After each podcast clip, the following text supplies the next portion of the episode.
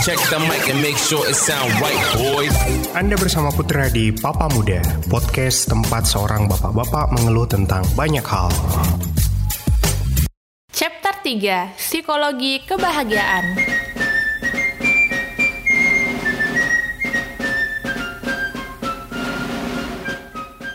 Tidak ada yang sepertinya berbeda pada musim gugur pada tahun 1848 kala itu. Angin-angin masih sangat sibuk menjatuhkan dedaunan dan udara dingin yang masih malas beranjak melapisi bumi. Sangat tidak nyaman keluar dari selimut pagi itu. Namun meja makan tidak bisa menunggu sehari saja tanpa isian. Sebuah kota di Vermont, Amerika Serikat bernama Cavendish terlihat tidak setentram hari-hari biasanya nampak pekerja jalur kereta api berkerumun. Di tengah-tengahnya seorang pria 26 tahun, Phineas Gage, mengalami kecelakaan kerja yang tidak satupun di antara mereka pernah melihat kengerian yang sama.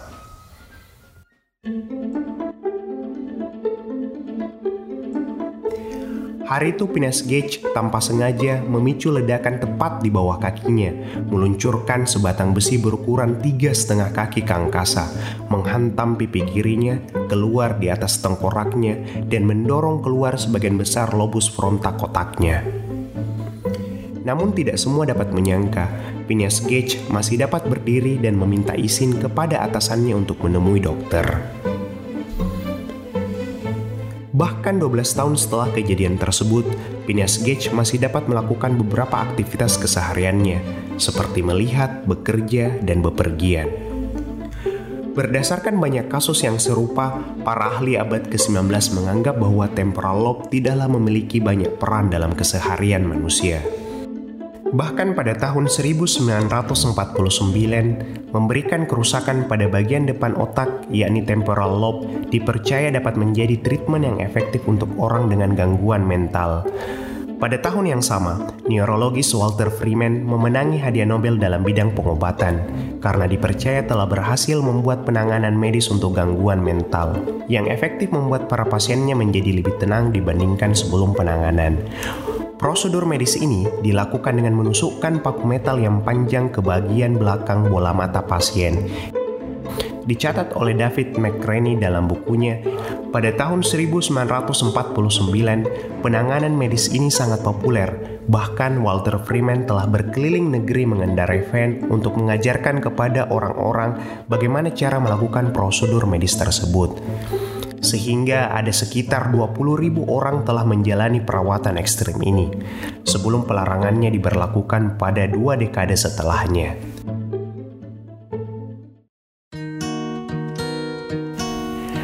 Normalnya akan sangat sulit untuk membedakan antara mereka dengan kerusakan temporal lobe dengan orang biasa pada umumnya. Mereka dapat makan sendiri tanpa menumpahkannya dan juga melibatkan diri dalam sebuah pembicaraan yang sederhana. Namun pertanyaan simpel seperti apa yang mereka akan lakukan besok pagi akan membuat mereka kewalahan untuk menjawabnya. Dan Gilbert dalam bukunya Stumbling on Happiness menjelaskan orang dengan kerusakan temporal lobe akan menjalani kesulitan untuk memahami masa depan, berakibat pada kemampuan mereka untuk membuat sebuah rencana. Dan Gilbert menjelaskan bahwa perasaan gelisah dengan kemampuan untuk membuat rencana keduanya berhubungan dengan kemampuan untuk memahami masa depan. Kita merasa gelisah jika terjadi sesuatu di masa depan, dan kita akan membuat sebuah rencana berdasarkan antisipasi yang akan terjadi di masa yang akan datang. Sehingga orang-orang yang mengalami kerusakan pada temporal lobe mereka digambarkan akan selalu terjebak pada masa sekarang karena tidak dapat memprediksi masa depan. Ini menjadi bukti yang kuat bahwa Walter Freeman telah salah dalam memahami temporal lobe dan ternyata bagian otak ini memiliki peran yang sangat krusial. Jika Anda pernah membaca buku The Power of Now, Eckhart Tolle mengajak para pembacanya untuk menumpahkan segala usahanya untuk hidup di masa sekarang, bukan masa lampau, bahkan bukan pula masa yang akan datang. Karena menurutnya, dengan begitu kebahagiaan sejati akan dapat dirasakan. Namun tentu saja, hal tersebut akan menjadi sangat sulit karena berdasarkan laporan penelitian yang dicatat oleh Dan Gilbert, manusia memikirkan masa depan sebanyak 12% dari total keseluruhan waktunya tiap hari. Jika dikalkulasikan, maka setiap 8 jam waktu bangun manusia, maka satu jamnya akan dihabiskan manusia untuk berpikir mengenai perihal yang akan datang. Tentu saja Anda akan bertanya, Apa yang salah dengan berpikir tentang masa depan?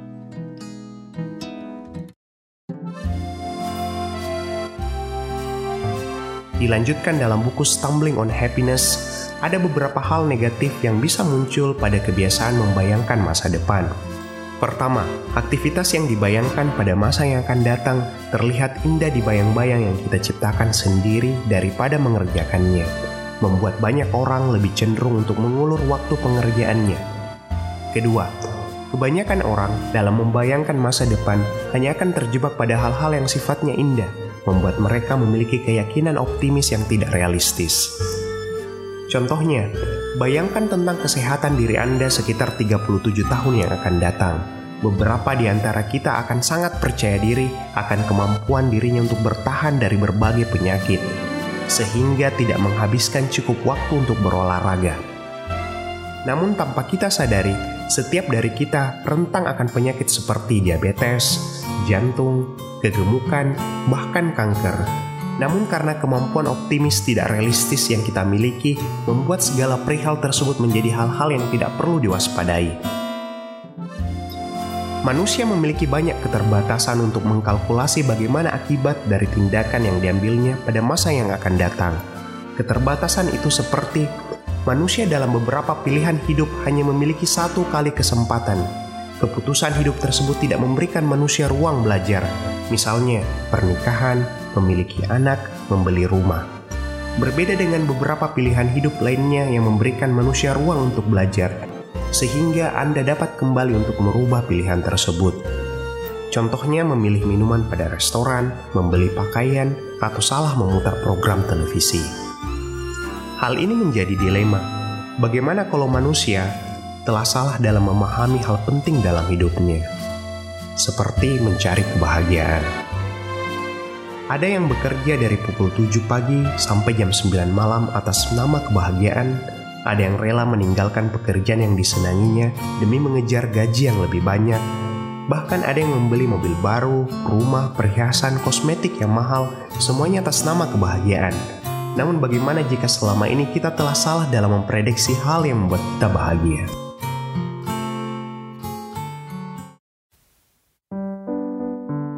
Dan Gilbert saat mengisi materi di sebuah forum cendikiawan dunia TED Talk mengajukan pertanyaan. Bayangkan ada dua orang yang Anda kenal. Orang pertama baru saja memenangi undian lotre sejumlah 314 juta dolar. Dan orang kedua baru saja mengalami kecelakaan yang membuatnya menjadi lumpuh. Jika saja Anda diminta untuk menentukan siapa di antara kedua orang tersebut yang lebih bahagia, pastilah tanpa pikir panjang Anda akan menjawab orang yang pertama. Namun tanpa Anda sadari, Anda adalah salah satu dari sekian banyak orang yang menebaknya salah. Dan Gilbert mengungkapkan, setahun setelah kejadian tersebut, kedua orang yang disebutnya tidak memiliki perbedaan yang signifikan pada kebahagiaan mereka. Hah? Bagaimana bisa? Dan Gilbert melanjutkan, para ahli mengenal yang namanya impact bias, yakni bias di mana manusia sering kali salah dalam menafsirkan dampak akan sebuah kejadian pada hidup mereka. Misalnya, trauma hidup yang sering kali membuat manusia berpikir bahwa ini adalah akhir dari segalanya. Namun ternyata setelah berlangsung kurang lebih tiga bulan, manusia akan kembali pada kondisi sedia kala. Sama halnya dengan terpilih atau tidak terpilih dalam pemilu, mendapatkan atau kehilangan pasangan, mendapatkan atau tidak mendapatkan promosi di kantor, lulus atau tidak lulus di kampus, semua hal tersebut berbeda dengan pikiran banyak orang. Ternyata tidak memiliki dampak yang besar dalam kebahagiaan yang Anda miliki. Hmm, ada betulnya juga sih. Manusia sangat mudah beradaptasi. Kemampuan ini memberikan mereka kekuatan saat menghadapi masalah yang berat. Namun, kemampuan beradaptasi manusia bagaikan pedang bermata dua bukan saja pada hal-hal seperti kecelakaan dan beban hidup, hal-hal positif lainnya seperti uang, mobil, dan rumah baru, atau juga kenaikan jabatan, tidak akan memberikan manusia kebahagiaan yang lama untuk dinikmati. Karena tidak selang beberapa lama, manusia akan beradaptasi. Bahkan mobil Tesla Model S seharga 2 miliar rupiah yang telah menjadi cita-cita Anda sejak lama tidak akan mampu membuat kebahagiaan Anda bertahan lama. Beberapa bulan Anda akan beradaptasi dengan mobil Tesla Model S Anda tersebut dan selanjutnya kebahagiaan mengendarai mobil baru tidak akan jauh bedanya dengan kebahagiaan Anda mengendarai mobil Toyota Yaris selama Anda. Para ahli menyebut kondisi ini dengan hedonic adaptation. Adaptasi yang berkelanjutan pada hal-hal materi akan membuat Anda terjebak pada hedonic treadmill. Jonathan Haidt dalam bukunya The Happiness Hypothesis menjelaskan konsep ini dengan memberikan gambaran tentang orang yang sedang berlari pada sebuah treadmill. Anda dapat menambah kecepatan treadmill, namun Anda akan tetap berada di tempat yang sama. Banyak orang mensyaratkan kebahagiaan-kebahagiaan mereka seperti Saya akan jadi bahagia kalau saja memiliki rumah pribadi. Namun setelah memilikinya, Anda akan beradaptasi dan kembali memimpikan untuk memiliki apartemen. Dan hasilnya pun akan sama. Apartemen tidak akan membuat Anda bahagia dalam durasi waktu yang lama. Manusia merasakan bahagia ketika memiliki sepeda, namun setelah memilikinya, mereka ingin sepeda motor. Namun belum cukup sampai di situ, mereka kembali menginginkan mobil pribadi. Mereka pun bekerja keras untuk mewujudkan semuanya, mengorbankan banyak hal, dan pada akhirnya mereka tidak mendapatkan yang mereka inginkan, yakni kebahagiaan.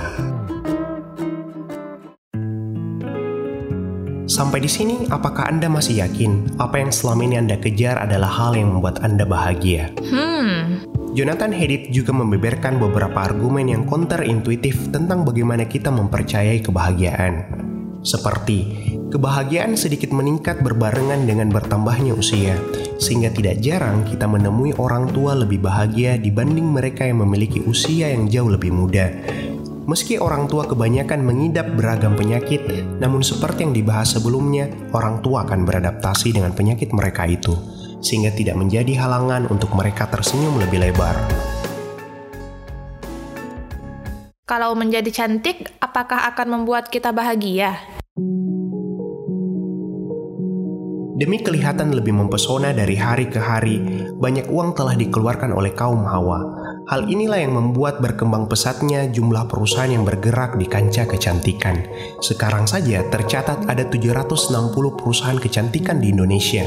Bahkan di tahun 2018 saja dicatat oleh Iren Sakurarini bahwa telah dilakukan 1457 operasi plastik dengan harapan untuk bertambah lebih cantik.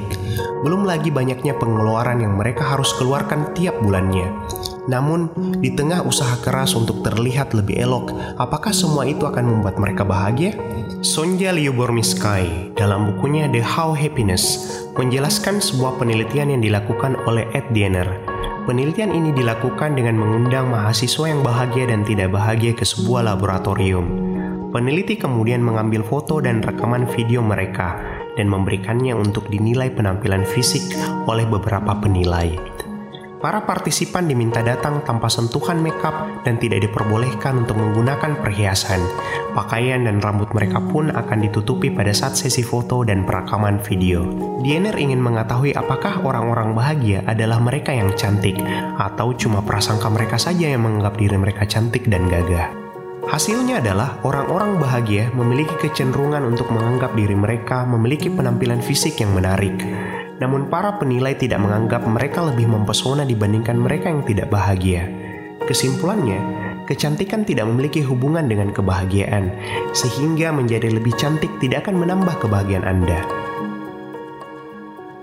Bagaimana dengan uang?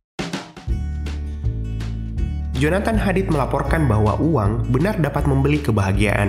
Orang-orang yang harus cemas setiap hari tentang apa yang akan mereka makan akan membuat berkurangnya derajat kebahagiaan mereka. Namun, jika kebutuhan dasar telah terpenuhi, hubungan antara uang dan kebahagiaan akan berkurang.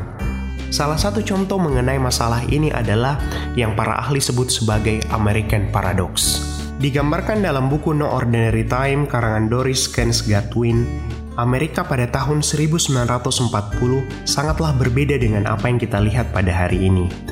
Pada saat itu, sekitar sepertiga dari semua rumah di Amerika tidak memiliki pasokan air bersih, kamar mandi dalam rumah, atau shower sekalipun. Juga lebih dari setengah rumah pada saat itu tidak memiliki pemanas sentral. Bahkan 40% dari seluruh masyarakatnya yang berumur 25 tahun hanya mengecap pendidikan sampai kelas 8. 25% telah lulus dari sekolah menengah atas dan hanya 5% dari mereka yang telah menyelesaikan pendidikan sarjana. Namun ketika para peneliti pada tahun tersebut mengukur bagaimana rata-rata kepuasan hidup masyarakat Amerika, mereka mendapatkan skor 7.5 dari 10 nilai sempurna, yakni dikategorikan sangat puas. Namun jika penelitian tersebut diulang kembali pada saat sekarang, angka yang didapatkan hampir serupa, yakni 7.2. Bagaimana ini bisa terjadi? Masyarakat Amerika telah berkembang sangat pesat semenjak tahun 1940. Mereka dapat ke tempat yang mereka inginkan lebih cepat, pendapatan yang mereka dapatkan dua kali lipat lebih banyak, pelayanan yang mereka dapatkan pada setiap rumah berubah 180 derajat. Mereka sekarang punya pemanas ruangan, air bersih yang langsung diairi dari rumah ke rumah. Mereka mempunyai berbagai jenis hiburan. Bagaimana mungkin angka kepuasan hidup mereka tidak berubah? Alasannya karena uang atau harta yang Anda miliki tidak dapat menambah kebahagiaan sejati Anda. Lalu, bagaimana caranya manusia mendapatkan kebahagiaan?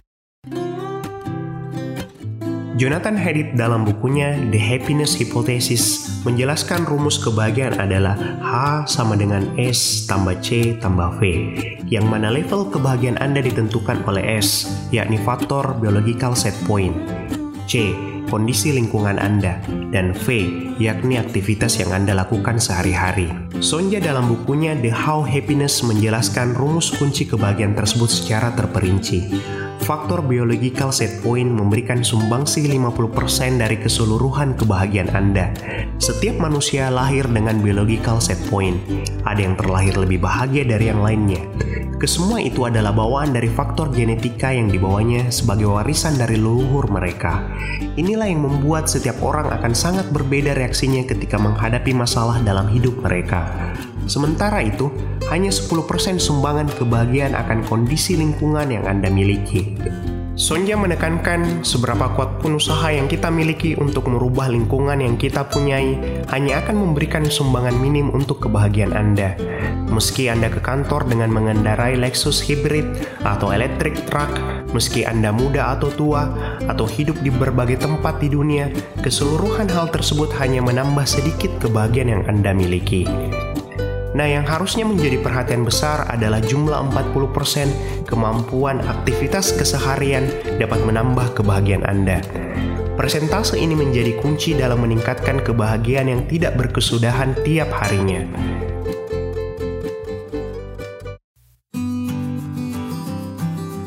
Mihaly Csikszentmihalyi, penulis buku terkenal Flow, menemukan bahwa manusia dapat mendapatkan kebahagiaan jika mereka dapat merasakan sebuah pengalaman yang Csikszentmihalyi sebut dengan optimal experience atau flow. Csikszentmihalyi mendefinisikan optimal experience sebagai kondisi di mana orang-orang tidak akan menganggap penting hal lainnya jika mereka telah fokus mengerjakan aktivitas yang mereka sukai. Bahkan mereka sudah tidak menyadari sudah seberapa lama mereka berjibaku dengan pekerjaan tersebut. Aktivitas ini akan berbeda pada tiap orang, terlepas dari apakah Anda pemanjat gunung, musisi, atau seorang manajer pemasaran. Ketika Anda sedang bekerja dengan hal-hal yang Anda sukai, segala hal tidaklah penting lagi. Sonja menjelaskan setiap di antara kita memiliki kebutuhan, ketertarikan, nilai, sumber, dan kecenderungan terhadap sesuatu secara berbeda-beda. Kita akan secara sukarela memberikan usaha terbaik kita pada pekerjaan yang sesuai dengan karakter yang kita miliki. Contohnya, orang-orang ekstrover mungkin lebih suka melakukan aktivitas yang dapat memberikan mereka ruang untuk menjalin komunikasi dengan beberapa orang. Dan orang-orang yang penuh kasih sayang mungkin lebih tertarik untuk mengerjakan pekerjaan yang memberikan mereka kesempatan untuk membantu orang lain. Aktivitas-aktivitas tersebut akan membuat kebahagiaan yang tidak berkesudahan. Sehingga H sama dengan S tambah C tambah V. Harta tidak dapat mempertahankan kebahagiaan Anda dan kita tidak dapat merubah faktor genetika yang kita miliki. Untuk membuat diri Anda bahagia, fokuslah pada aktivitas keseharian yang Anda dapat menemukan nilai dan ketertarikan yang besar. Jika Anda dihadapkan pada beberapa pilihan, pilihan pertama, pekerjaan yang Anda sangat sukai dan Anda rasa memiliki potensi diri dalam bidang tersebut.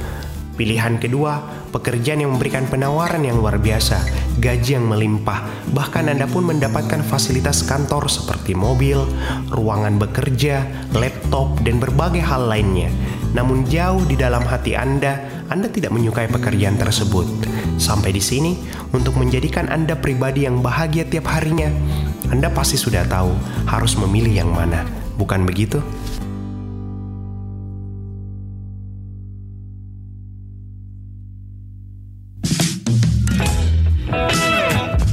Podcast kita hari ini. Sampai jumpa di lain kesempatan. And let's always remember to be kind to one another.